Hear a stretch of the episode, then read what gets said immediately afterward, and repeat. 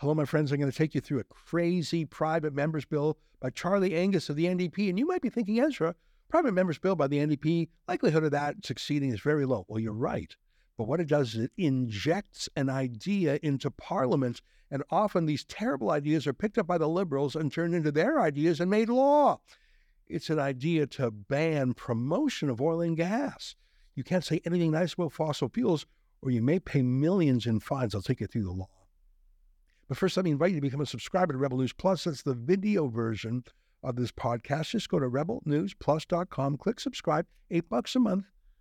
And um, not only do you get great video content, but you help keep Rebel News strong. We rely on that eight bucks a month to pay our bills because we don't get any money from Trudeau. We don't want any money from Trudeau. We don't get any money from YouTube either. They've demonetized us, my friends. It's just you. That's rebelnewsplus.com. Okay, here's today's show.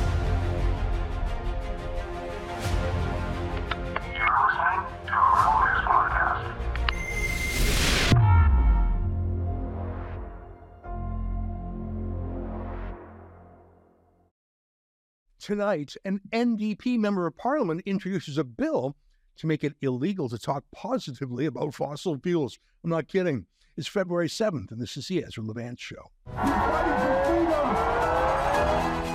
Shame on you, you censorious thug.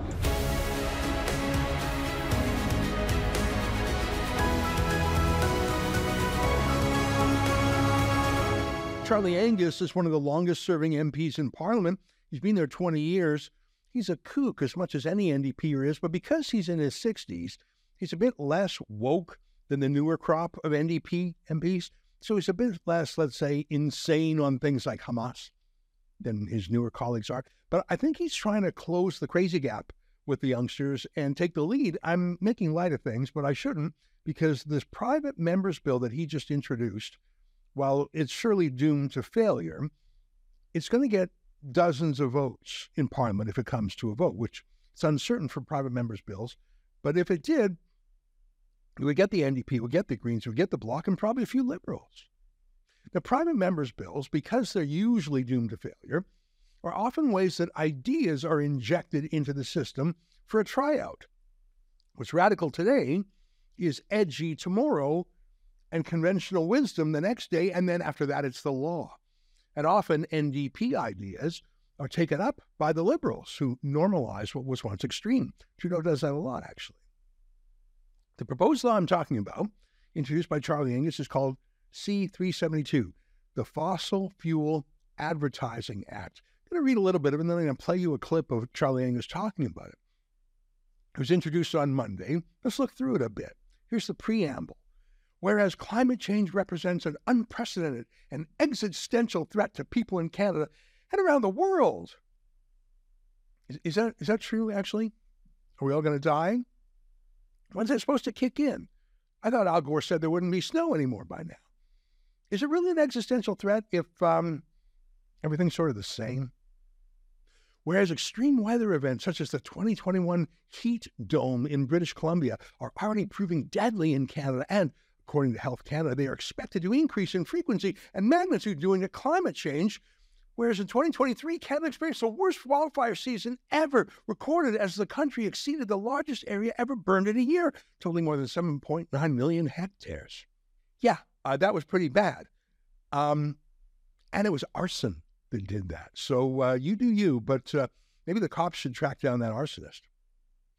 Whereas the government of Canada has made international climate commitments to drastically reduce fossil fuel consumption and to reach carbon neutrality by 2050, which requires the timely phase out of fossil fuels. Why do leftists always care about international promises and keeping promises to foreigners as if anyone in any country in the world says, hey, Canada promised to reduce their emissions. I'm mad at Canada for not keeping their promise to me. Do you think a citizen of Senegal or New Zealand or Cambodia has ever said those words in their life. Why do leftists put other countries ahead of their own countries? Whereas the production protection of the environment is a valid use of the federal criminal law power. really? So they want to criminalize views they don't like. It's uh, the same with their proposal to criminalize denial of mass graves at indigenous uh, Indian residential schools. You're not allowed to criticize the narrative. That's a crime they want to do. By the way, good luck with that uh, constitutional jurisdiction of telling Albertans they can't talk about oil and gas. I'll keep reading. Where I'm still in the pre- preamble, by the way, that you can just see it's lie upon lie. Whereas air pollution caused by fossil fuels leads to millions of premature deaths globally, including tens of thousands of premature deaths in Canada alone, and is a major cause of cancer, respiratory illness, adverse pregnancy outcomes, children's diseases, and cardiovascular symptoms. I doubt that very much. Actually, there is air pollution problems in much of the world, but it's not from oil and gas. It's from, in many cases, burning um, dung, burning things that are not clean fuels, not even burning coal. I, I, challenge those stats. I think it's actually the opposite. If you've ever read some of uh, uh, the Alex Epstein's work, uh, it, he's a fossil fuel advocate. I think he makes a pretty convincing case that life expectancy and fossil fuel consumption, consumption go hand in hand. The more fossil fuels you have, the less you're burning wood and dung and, and other things like that, and more you're cooling your house in the summer, warming it into the winter, transportation. It's just the opposite of what Charlie Angus is saying. And you'd think he know. He'd know. I'll get back to that in a minute. Keep reading the preamble. Whereas fossil fuel production and consumption has resulted in a national public health crisis of substantial and pressing concern in a way that is similar to the public health crisis caused by tobacco consumption. You you just made that up, didn't you? You just made that up. You just you just put those words on a paper. Um, but you can tell they're using health crises for any authoritarianism they were practicing during the pandemic. They're still going through the recitals here, but again, I want to show you what's in their mind. Whereas in 1989, Parliament restricted tobacco advertising and sponsorship to reduce tobacco use to respond to that public health crisis. Yeah, that's true. Um, and I don't know if you noticed, though, but pretty much every strip mall in this country has one or even two cannabis stores. And in every major and some minor cities in this country, there's injection sites. So, yeah, if I was Charlie Angus, I wouldn't be boasting too much about how people aren't doing nicotine because they're doing much harder drugs with the blessing of Trudeau and the provincial governments. Whereas in the context of a climate emergency, fossil fuel advertising sends a confusing and contradictory message about the need to urgently end Canada's reliance on fossil fuels. Really? Is Canada the problem here? Canada is a rounding error, not even close to 1% of global emissions. How come Canada has to shut down our industry and censor our people? How come China is never mentioned uh, by the Liberals or the, the, NDP as a source of emissions, uh, fake emissions, or even real emissions like real pollution? And I think this is the last line in the preamble. And whereas Parliament is of the opinion that fossil fuel advertising currently deploys techniques which knowingly mislead the public and fail to disclose the health and environmental harms associated with their use, impeding informed consumer decision making, undermining public support for effective climate action, and delaying the transition to safer, cleaner energy sources. Yeah, yeah, people are fooled by using oil and gas. And if only we would stop the lies, they would throw away their cars, turn off their gas furnaces.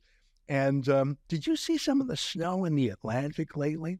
Just check out some of these images. I'm pretty sure they're not being cleared by uh, Teslas or other rechargeable cars. Let me get back to the bill. Now, therefore, His Majesty, by and with the advice and consent of the Senate of the House of Commons of Canada, enacts as follows. So I just read through the preamble to show you that their thinking was here's the law. Let's get into the law. I'm not going to spend that much time here, but I wanted to show you what was on their mind. This act may be cited as the Fossil Fuel Advertising Act. And then they have some definitions. The following definitions apply in this act. Brand element includes a brand name, trademark, trade name, distinguishing guise, logo, graphic arrangement, design, or slogan that is reasonably associated or evokes a product, a service, or a brand of product or service, but does not include a color. I got to skip ahead. I, just want to read a couple definitions. Fossil fuel means a fuel that, in whole or in part, is or is derived from petroleum, natural gas, or related hydrocarbons. It excludes a fuel that consists only of non fossilized, biodegradable organic material that originates from plants or animals but does not originate from a geological formation, including gases and liquids that are recovered from the decomposition of organic waste. Hang on a second, how's that fair? If we're trying to fight emissions, um, why are emissions from other sources banned? I mean, other than the fact that the NDP hates Alberta and oil and gas jobs. Uh, promotion. This is what they're really bad. This I really want to highlight. This is what they're making illegal. Promotion means a representation about a product or service by any means, whether directly or indirectly, including any communication of information about the product or service and its price and distribution that is likely to influence and shape attitudes, beliefs, and behaviors about the product or service. So, no more coupons, no more five cents off or three cents off, um, no more advertising on where to get cheaper gas. That's all illegal because that's promotion now. You will pay more. No more coupons. Charlie Angus doesn't think you're paying enough for your gas. Do you think so? Oh, and they hate retailers. That's the thing. They talk about big oil, but look at the penalties they have for the little guy. I mean, when was the last time you went into a gas station? I mean, I go in probably twice a week, and it's always someone who's on a, a, a lower rung in the socioeconomic ladder. It's often a new immigrant, or it's a kid, or someone who's just working their butt off, sometimes in a graveyard shift at gas stations that are open 24 hours a day. Have you ever seen anyone work harder than someone who, who's in a gas station? And they have to deal with crime and surly customers, and they're up late and they're on their feet all day. I have a lot of sympathy for a retailer who gets a few pennies, at most a liter. But Charlie Angus, who claims to be for the little guy, hates them. Let me read to you the definition. Retailer means a person who is engaged in a business that includes the sale of fossil fuels to consumers. Sell includes offer for sale, expose for sale, and sell for export. So they're going after the little guy. And I'll show you the massive fine. You know what? You take on big oil, I mean, whatever, it's the whole thing's stupid, and I'll tell you why, but you're really targeting a mom and pop shop. You're targeting that newcomer to Canada who's working at midnight. He's the enemy, is he? Because he wants to give you a three cent off coupon. Charlie Angus is not for the little guy. I'll keep reading the law. This act is binding on His Majesty and right of Canada or a province. So Charlie Angus is going to ban coupons across Canada in every province. Yeah, get ready for your constitutional revolt there. This guy just doesn't res- doesn't respect the law. He'll be struck struck down if this ever became law. Purpose of the act. Well, we've already talked about that. The purpose of this act is to provide a legislative response to a national public health and environmental problem of pressing, substantial and pressing concern, and in particular, well, they, are going to go on, but they're, they're using that language, pressing and substantial concern. That's the language the Constitution contemplates for seizing our rights. That's exactly the language that was used, pressing and substantial concern, to take away our rights during martial law. They were practicing with the Emergencies Act. They had a COVID emergency. Now they're talking about a climate emergency to suppress your speech. Um, one of the things that they aim to do is to prevent the public from being deceived or misled with respect to the environmental and health hazards of using fossil fuels. Hey, Charlie Angus cares more about you getting the truth than you do. He's more able to discern truth and falsehood than you are. Do you trust him or any other politician? And who's the actual source of disinformation here? Uh, by the way, OPEC is probably just delighted with Charlie Angus because he's cracking down on Canadian oil and gas, but obviously not on our foreign competitors. Russia uh, is the winner as always. D, and to enhance public awareness of those hazards. Now, which hazards are those? Again, which hazards are those? Uh, like I say before, that, you know, oil and gas is connected, really a one to one. The the graphs track. If you want to see how well a society is doing, see what its fossil fuel use is. The healthier, the longer life, the more they use fossil fuels. So here's the hammer. I told you what they were trying to accomplish or why, and here's how they're going to do it. Section 7. It is prohibited for a person to promote a fossil fuel or the production of a fossil fuel in a manner that is false, misleading, or deceptive with respect to or that is likely to create an erroneous impression about the characteristics, health or environmental effects or health or environmental hazards of the fossil fuel, its production or, or the emissions that result from its production or use. Well, I think it's sort of against the law right now to engage in false advertising. I'm not sure what Charlie Angus is saying is false or not, but this next line may help us understand. The general impression conveyed by a promotion and the literal meaning of any statement containing a promotion are to be taken into account in determining whether a promotion is made in such a manner.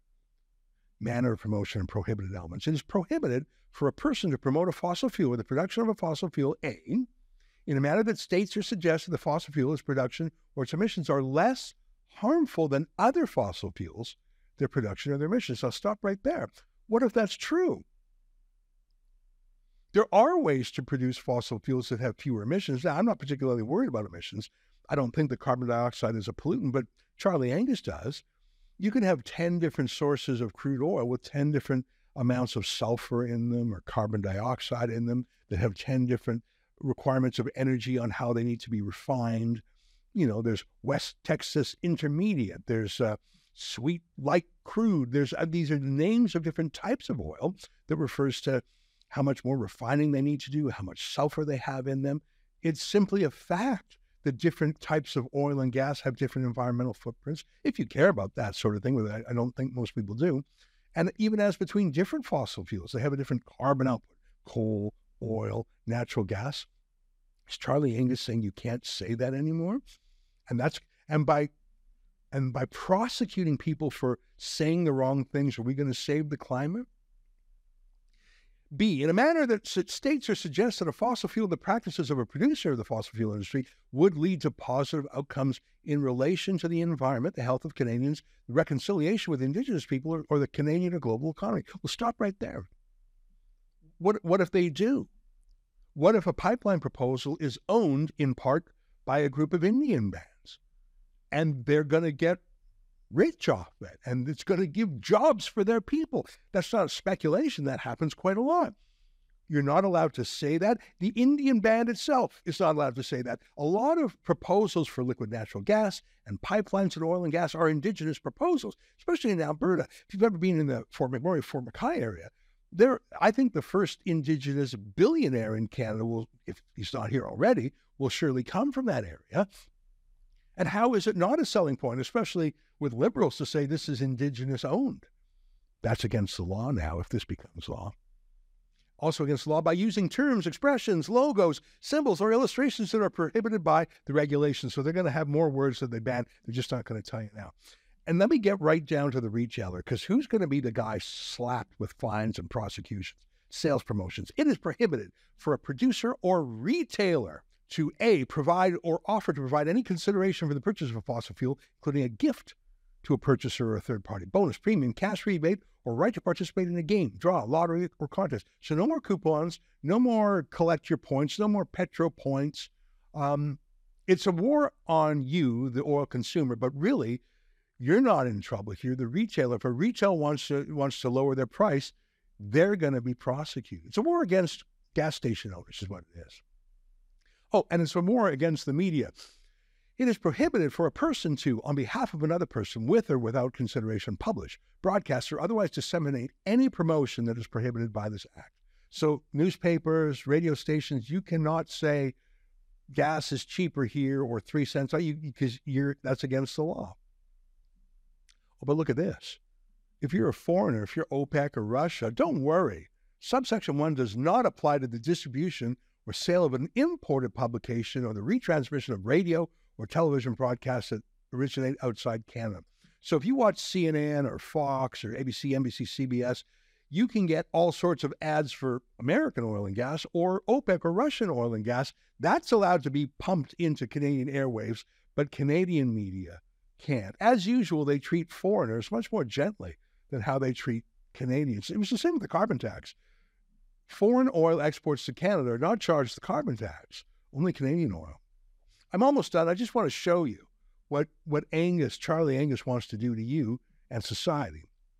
Foreign media. It is prohibited for any person in Canada by means of a publication that is published outside Canada, a broadcast that originates outside Canada, or any other communications that promote a fossil fuel or its production or disseminate promotional material that contains a fossil fuel related brand element in a manner that's contrary to this act. So it's basically North Korea. They're building no, China, the great firewall of China, keeping out those harmful messages from abroad. And and now I'm going to get I'm going to get to um, the crux of it here. So what does the retailer face, and what happens? Well, false promotion. Every producer who contravenes subsection seven is guilty of an offense and liable on conviction of indictment to a fine not exceeding $1.5 million dollars, or to imprisonment for a term not exceeding two years, or to both, or on summary conviction to a fine not exceeding 750,000 or term not exceeding one year or both.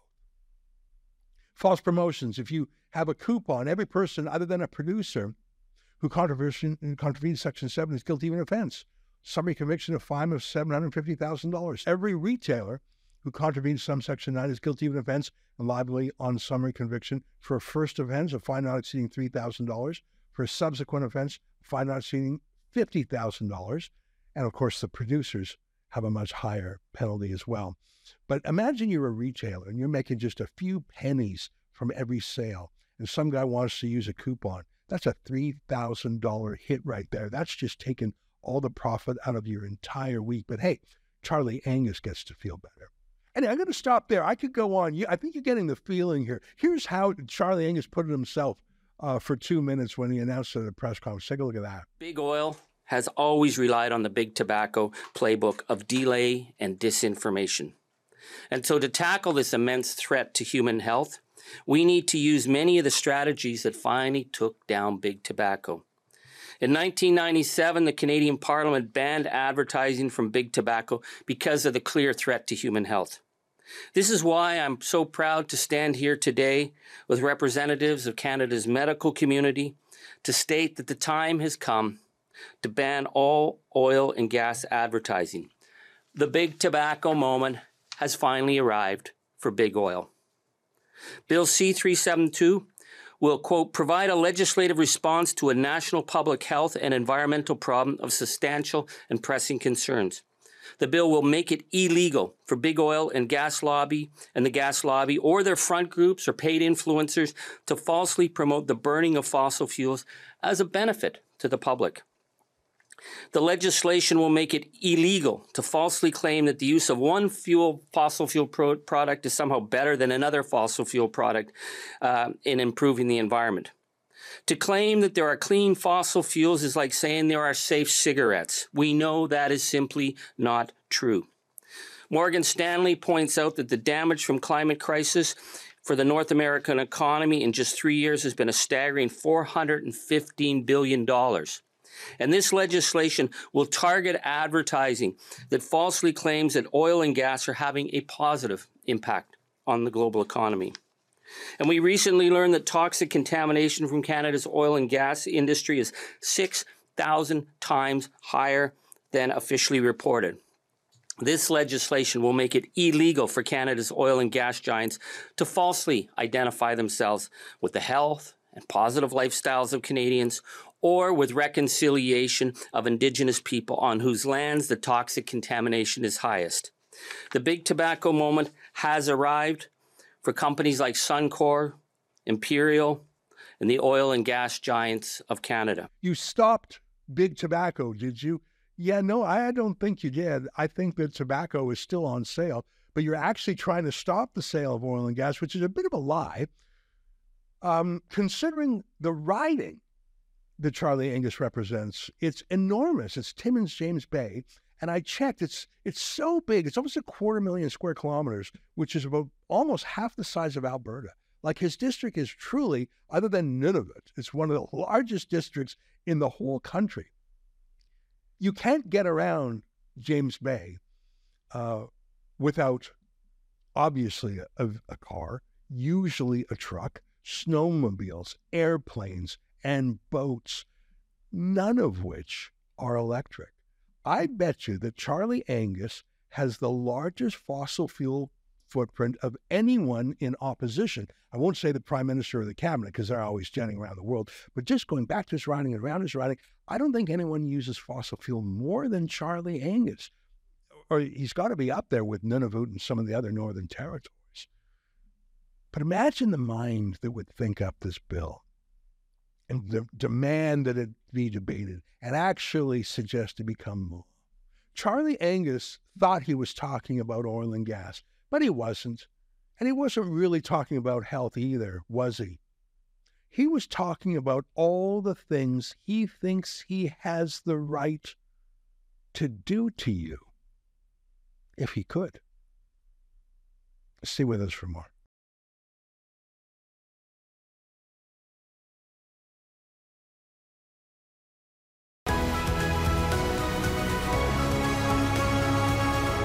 Hey, welcome back. I have a theory about conservative institutions. Think about the institutions in the world that are right wing, whether it's the NFL or a police force or the military or NASCAR. What are the most masculine things? The Boy Scouts might be an example of that. Well, these either must be destroyed uh, by the woke left or, better yet, colonized. And if you colonize, let's say, a police force, you do two things. For example, let's say you bring in a vaccine mandate and you demand that every cop take it. Well, two things are going to happen. First of all, you're going to purge and push out people who are sort of don't tread on me, conservatives and libertarians, people who are more skeptical. You're going to purge a lot of true conservatives and you're going to entryist a bunch of underminers. Look at the take a knee move in the NFL, which has destroyed a lot of political support and public support for the NFL.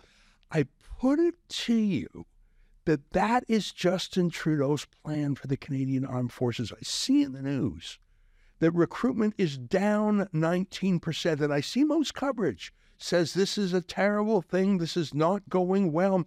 And I thought, no, are you kidding? This is exactly what Justin Trudeau and his advisors wanted to happen. Do you think that tampon dispenser, which Trudeau ordered be put in military bases, men's rooms, do you think that was just a gimmick or do you think it was a flag to push away traditional military recruits to lead the way for who knows well. Well, joining us now is a man with his own opinion on the subject. I'll ask him what he thinks of my thesis. Lorne Gunter is a senior columnist at the Edmonton Sun and other Postmedia newspapers, and his latest is called Canadian Military in Shambles, thanks to Liberals' underfunding and woke policies.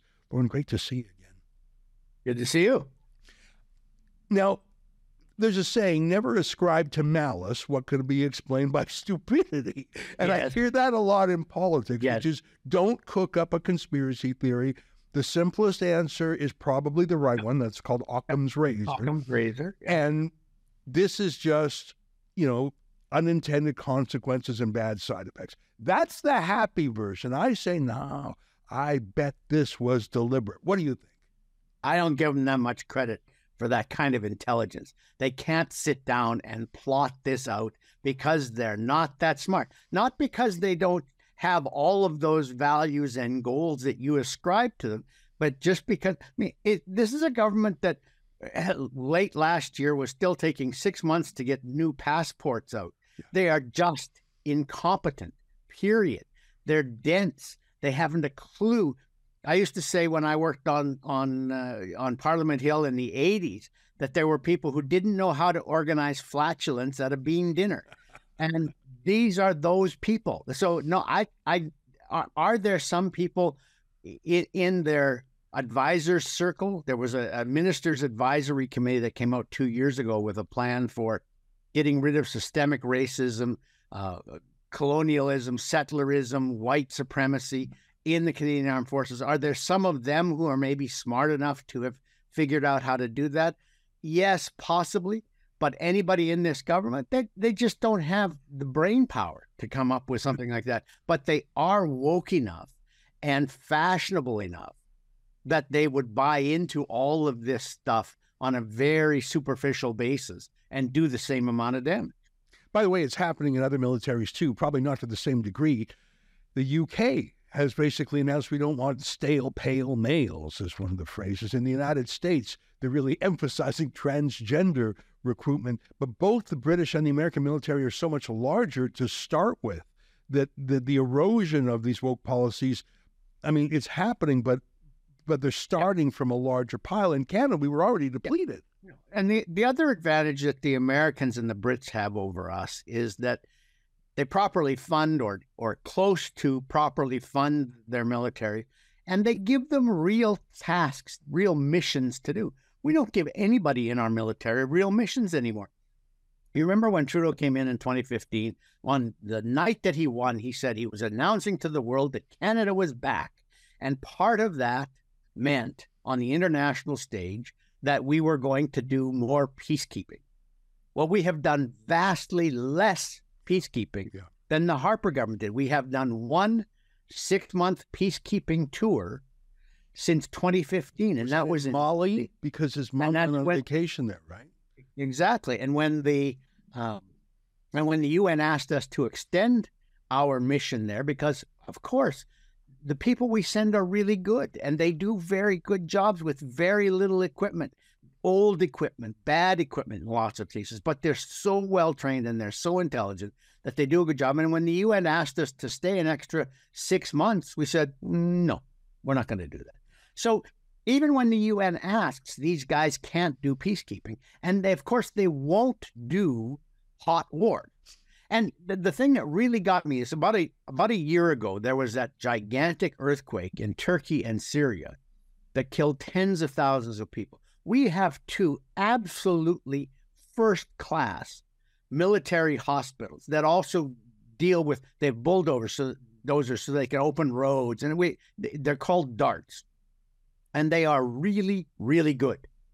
We didn't even send those. Like it, it, it just absolutely baffles me. So, so maybe, maybe you're right. Maybe there are people deep down in the bowels at the Department of National Defense who are thinking up ways of undermining the military. But I just think that it's that this woke party that they're having in Ottawa under Trudeau, and and it's really killing our military. You know, we, we were told at the last NATO meeting, which followed NATO exercises where we couldn't participate because we don't have enough people or equipment. Right. Uh, we were told at the at the last NATO summit that we had better live up to our commitments to go from 1.2 percent of our GDP on military to closer to 2%. We have, I mean, even Harper made that commitment and never lived up to it. Harper got to about 1.5%, and the Liberals have now scaled back down to about 1.2%.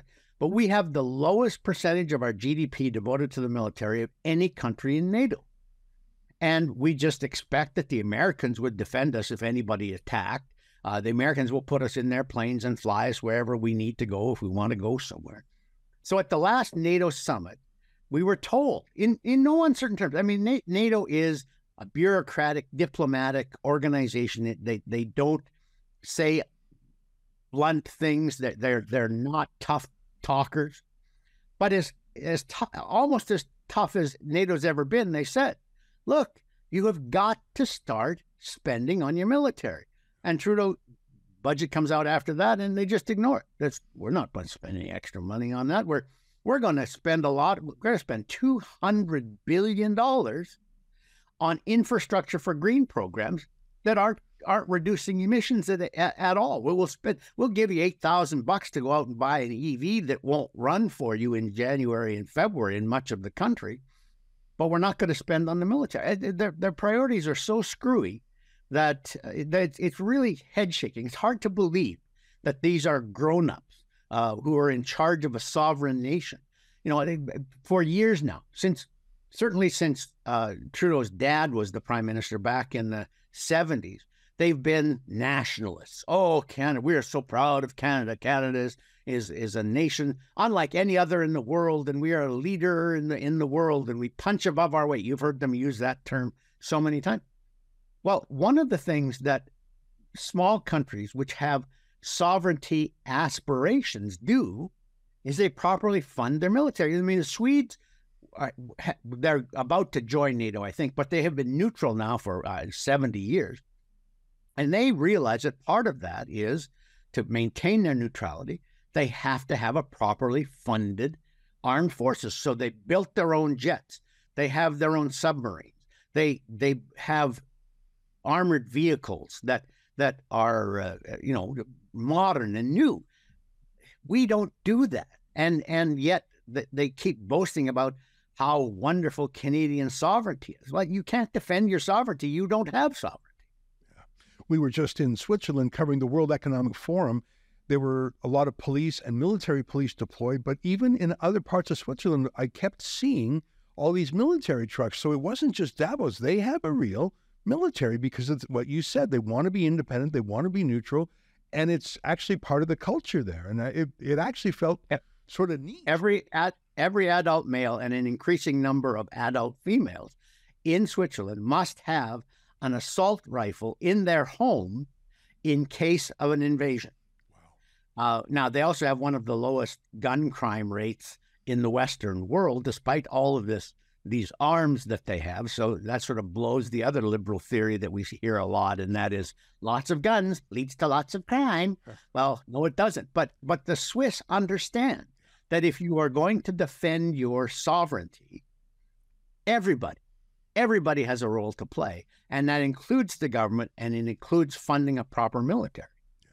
I and as we were in, we were at the World Economic Forum, and it was sort of a impenetrable fortress, like to get there high in the Alps, and we saw all these windy roads, and we saw all these soldiers, and I thought to myself, it would be really tough to take Switzerland. Not that anyone's really aiming for it these days, but 75 years ago they were, and to take those mountain passes with all these you know, snowshoeing snipers would be a, a, tough trick. I really liked my visit to Switzerland, even though I was there to report on bad dudes. Hey, let me just ask you for a few quick facts because I, I was reading your column here. You mentioned that we weren't even able to participate in the largest NATO training exercise in years. Like we weren't there. That's so embarrassing. There's been some other news lately. For example, a missile system that Trudeau promised Ukraine and that that was said to be on the way. It has not been shipped. I, I think we promised some Leopard tanks. What's the detail on? I mean, Justin Trudeau has really said that he's a super fan of Ukraine. And yeah. there's a lot of reasons to say that. There's genuine foreign policy reasons. There's also diaspora politics. We've taken 200,000 Ukrainian refugees. There's a lot going on. But when he says we gave billions in weapons, did he really do it? Uh, no, uh, we, we have given real material aid to Ukraine, but these missiles that, that they promised, which are basically we've dis- we've declared them surplus. They're they're useless to us. They're too old. We don't think that they're they're worth maintaining. There's tens of thousands of them. Uh, we could give them over to the Ukrainians who said they would take them on and they would update the software and they would maintain the the physical systems. Um, but you know, to to actually give missiles to a combatant is just beyond, I think, where these these people they, they will give them all sorts of kudos and pats on the back and hail fellow, well met kind of support, but they don't actually come up with a lot of tangible support. We did we did lend them some some leopard tanks, which is the reason I'm laughing is they asked us if we could they asked the whole of the West if we if they could give tanks to Ukraine. And of course, the Americans had some M1A1 Abrams hanging out in the back that that they put onto ships right away and sent them over, and some of them put on planes and sent them over. And the Brits had extras, and the German, even the Germans had extras that they could that they could give the Ukrainians. Uh, we looked around and looked around. Look, we only had four that were serviceable. And I I have to admit, I don't know whether we actually sent those four or not, but the embarrassment was we we claimed to have over a hundred tanks, but really only four of them were functioning. And so we, we couldn't even send those, I don't think. And no wonder when David Lametti suggested uh, deploying tanks against the truckers, he only asked for one. That would be a quarter of the entire uh, fleet of tanks. You know, we're laughing because what else can you do? Cry. And again, you mentioned Pierre Trudeau, and, and when I think of Justin Trudeau, I think that he was a young boy when his dad was PM.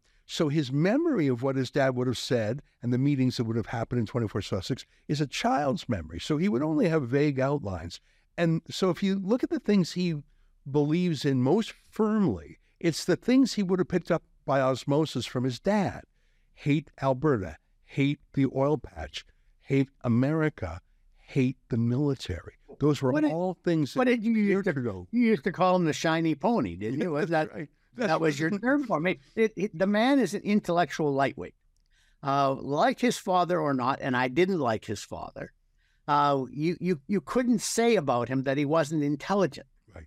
But you can easily make that argument about Justin, who just sort of floats on the top of of whatever wave is fashionable at the time, and and never ever sees the direction or the consequences of his actions. I mean, why would you take an $84,000 free vacation uh, when you know that you've got to figure out that the press is going to be bad on that, the publicity on that is going to be bad. Well, it's because he doesn't ever think through the consequences of what he's doing. He believes he's entitled. He's always done these sorts of things. His daddy's friends have always paid for stuff like that, and uh, and so why wouldn't he continue to do that? Well, Uh, and again, I'm I'm going to have a slightly different, darker uh, interpretation than you. It's because he wants to show that he can. He knew. yeah, yeah, yeah, and And and he they think see- they can Go ahead. they think they can they can uh, bull their way through this, right? That eventually people will forget about it if you just keep saying there was nothing wrong. Uh, it, it won't stick to you, and uh, and eventually people will forget, and you will have had the vacation and not taken a huge political hit over it. I mean, I, I do think they make that kind of calculation, and they realize it with their base. that People in Montreal, Ottawa, Toronto, and Vancouver, their voters, they would they would sort of see that as kind of sh- uh, sleek and and sexy. Yeah. He was able to do that. Yeah. I think it's a dominance move. I mean, just today, Francois Philippe Champagne released a video of him walking with two Canadian astronauts. And let me just show a little clip of this video. The first thing I laughed at was I forgot how short uh, Francois Philippe Champagne is. And listen, I'm, I'm not exactly a super tall guy, but that was the first thing. But the second thing that jumped right out at me is Trudeau greets these two young astronauts. He shakes the hand of the man, but he goes in for a body hug of the woman. And he and what is that? That's I'm the man. I can do. He does this to everyone. He did. He did even touch the governor general, which you're not uh, under. You know protocol etiquette. You're not even supposed to physically touch. Uh, but here, The queen, you're not the monarch, you're not supposed to. But the the GG, it's not quite as big a. But still, what's he? He puts his hand on her ass. He puts his hand on her lower back. He's so familiar. And di- I just want to play a quick clip of Trudeau. He meets two strangers for the first time. They are equal in rank and stature and importance and authority. These are our two young astronauts. He shakes one hand and then he goes for the chest to chest hug of the other. Take a quick look at this.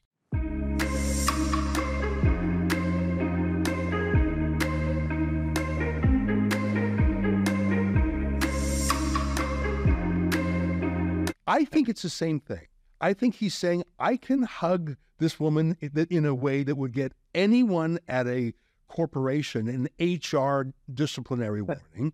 The head the head of the Spanish Soccer Federation would lose his job over a hug like that. You remember that at the Women's World Yeah. Cup, Spain won. Uh, he he he gave Governor- the Governor the Cuomo. Spanish team a Go- kiss. Governor Cuomo of New York, one of the most Yes, powerful, absolutely. consequential Another men, he said, "I'm Italian. I like to hug," and he he actually does hug a lot. He was driven out because he hugged a staffer. Trudeau, that's it's the eighty-four thousand dollar vacation is the same as I'm going to hug this gal on camera, and what is she going to do about it? She's going to make a scene in public, and it's the same thing. And I think if some he people were are starting to Pierre, tire of it. if he were Pierre Poilievre and he did the same thing, the CBC, the Globe and Mail, the Toronto Star would have a fit Yeah. over it, and they would be talking that he should go, that Yeah. it's inappropriate. Yeah. But Trudeau also gets away with it because he's on their side of issues, and it's not like they say, "Oh, oh we can't say this because he's on our side." They never even think about it. Yeah. He, he's just he's just considered automatically to be sensitive and caring in the way they are, and so his actions are not reviewed. They're they're not they're not judged. They're not looked at under a microscope the way people who are considered to be uncaring and and traditional are looked at. And by the way, that hug video was absolutely curated and produced by the government because so they know what they're doing.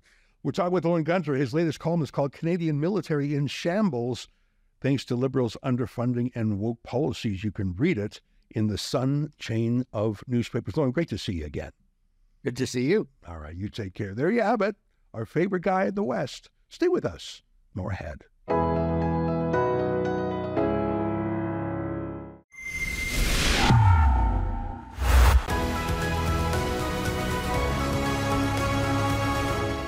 Hey, welcome back. Your letters to me. The first one is about the three cabinet ministers, Marci Ien, Karina Gould, and Ya'ara Saks, agreeing to never again to block Rebel News journalists. I felt good about that. Calico Cat says, I would 100% agree. Marci Ien is fibbing through her teeth.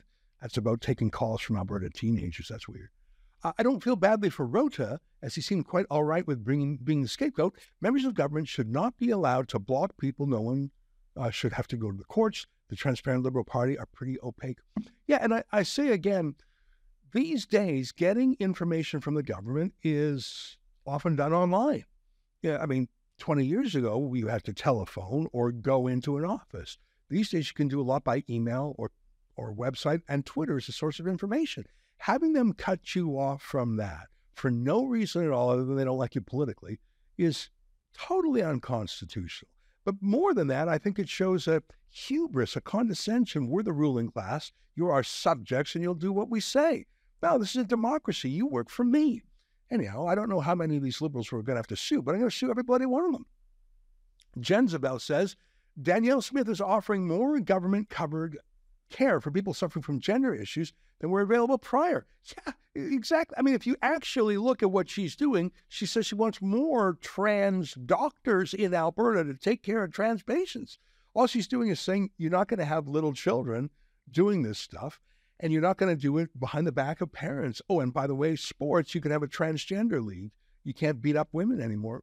Eh, one of the things that came out was that her policy is actually more liberal and more lenient in some ways than Justin Trudeau's policy in regards to the public service. So this is all just, I mean, do you think they mean it? I, I'm impressed with how some of these pro trans politicians literally cry on demand. I don't know if they actually mean it. I'm sure some of them are emotionally fraught people. But if they actually look at what Danielle Smith proposed, um, no secrets from parents, no irreversible surgery till the kids are grown ups, and uh, no beating up girls in women's sports. That that's got to have 80, 90% support. I I don't know if the journalists really are against it, or if they just say, "Oh, this is something to insult and attack uh, a conservative politician." Either way, I'm glad to see Danielle Smith is sticking to her guns. On the Liberals' expensive retreat, Canadian Citizen says retreat seems to be the most appropriate Liberal word these days. In the polls, federal court cases, media presence, and representing actual Canadians' needs, they retreat. Yeah, they can't retreat fast enough for me, though. You know what? People often ask me, when will the next election be? Now, of course, I don't know that, but under our constitutional system, Trudeau could theoretically go a full five years. That's very rare for that to happen in Canada. Four years is typically as long as it goes. And if you recall, the elections were 2015, 2019, and 2021. So we've had three elections in less than nine years. So it's typically every three years, which tells me that we're going to have an election this year. But why wouldn't Trudeau stretch it out if he's still 20 points back in the polls? I mean, he doesn't care. So we'll have to see, but we'll, in the meantime, keep holding his feet to the fire. That's our show for today. Until tomorrow, on behalf of all of us here at Rebel World Headquarters, to you at home, good night and keep fighting for freedom.